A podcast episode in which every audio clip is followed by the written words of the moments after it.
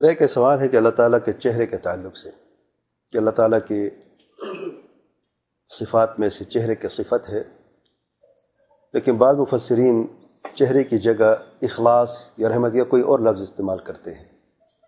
یہ کہاں تک درست ہے؟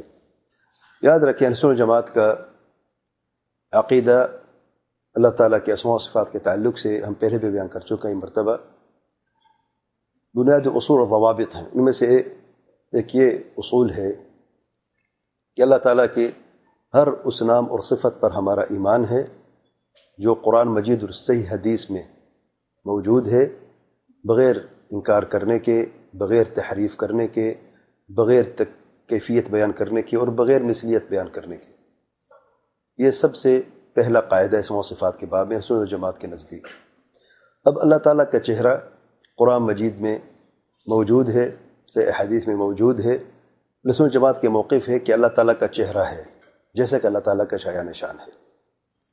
اور فسم وجہ اللہ بعض بعض علماء کہتے ہیں قبلہ ہے۔ یہاں سے اللہ کا چہرے سے مراد قبلہ ہے کہ جہاں پر تمہارا رخ وہیں پہ اس کی طرف نماز پڑھ لو۔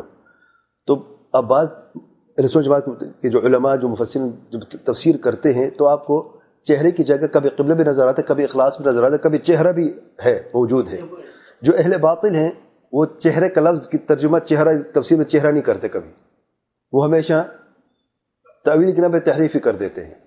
رسول جماعت کے آپ کو دونوں نظر آئیں گے۔ چہرہ بھی نظر آئے گا، جو صحیح صفت اللہ تعالیٰ کی ثابت ہے۔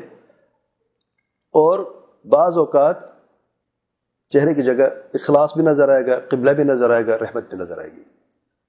تو فرق کیا ہے رسول الجماعت کی تفسیر میں، اہل بدعت کی تفسیر میں؟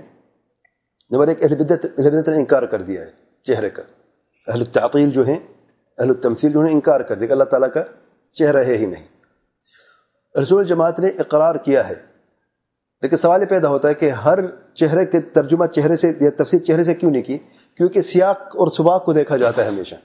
سیاق کے اعتبار سے جہاں پر صحیح حقیقی چہرہ مراد ہے، تو چہرہ ہی وہاں پہ لکھا ہوگا، دیکھ لیں۔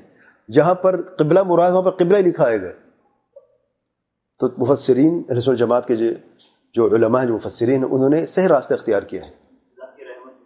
وہی میں کہہ رہا ہوں، اللہ کی رحمت ہے، اخلاص ہے، قبلہ ہے، جو بھی سیاق اور سباق سے معنی بنتا ہے، اس کو بھی اقرار اقرار کے ثابت کیا ہے، اس کو بھی ثابت کیا ہے۔ اور جو صحیح صفت اللہ تعالیٰ کی، جو ثابت ہے، اس کا انکار نہیں کیا۔ یاد رکھیں، بعض لوگ یہ کہتے ہیں کہ تعویل سلف نے بھی کی ہے۔ تعویل نہیں ہے۔ سلف نے تعویل نہیں کی ہے۔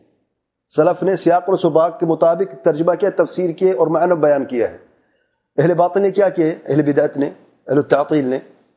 نہ سیاق و سباق کو دیکھا ہے اور نہ ہی حقیقت کو، حق کو دیکھا ہے، بلکہ حق کو پہلے جٹلایا ہے۔ انکار کیا صفت کا، انہوں نے کہا کہ اللہ کا چہرہ کیسے ممکن ہے؟ کیونکہ مخلوق کا چہرہ تم تجبیح لازم آتی ہے۔ اس لیے انکار کر دیا جیسے کل میں نے بتایا ہے۔ اس لیے کہ ساک کو دیکھیں، پنڈلی کو دیکھ لیں۔ اس کے بارے میں سلف کے دو اقوال آپ کو نظر آئیں گے۔ یوم یکشف انساق کہ اللہ تعالیٰ کی پنڈلی اللہ تعالیٰ کی صفت میں سے، جیسے کہ اللہ تعالیٰ کا شاع نشان ہے، بغیر تعطیل، بغیر تحریف، بغیر تکیف اور بغیر تمثیل، جیسے میں بیان کیا ہے۔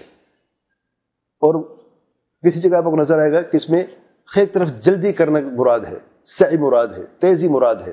انسان کب اپنے یعنی پنڈلی باہر کرتا ہے اور اور تشویر یعنی توپ اوپر کرتا ہے، جب اس نے تیزی سے چلنا ہو، یا اسے دوڑ لگانی ہو تو یہ عربی قرآن عربی زبان میں نازل ہوا ہے۔ تو سیاق اور سباق کو بھی دیکھا جاتا ہے۔ صحیح تفسیر ہمیشہ سیاق و سباق کے مطابق کی جاتی ہے۔ یعنی رسول جماعت ہمیشہ کیا کرتے ہیں؟ تفسیر کا حق ادا کرتے ہیں۔ علم ہے، تقوی ہے، اللہ کا خوف ہے۔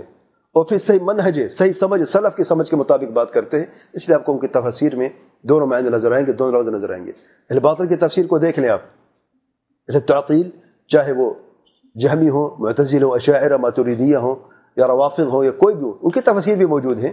ان کی تفسیر میں کبھی بھی آپ کو اسماع و صفات کے باب میں صحیح جو حق ہے، اللہ تعالیٰ کی صفت جو ہے، اس کا ترجمہ، اس کی تفسیر ہمیشہ آپ کو حقیقت کے مخالف نظر آئے، کیونکہ وہ انکار کرتے تعطیل کرتے، اس لیے پھر صحیح ترجمہ، تفسیر بھی نہیں کرتے۔ واللہ علم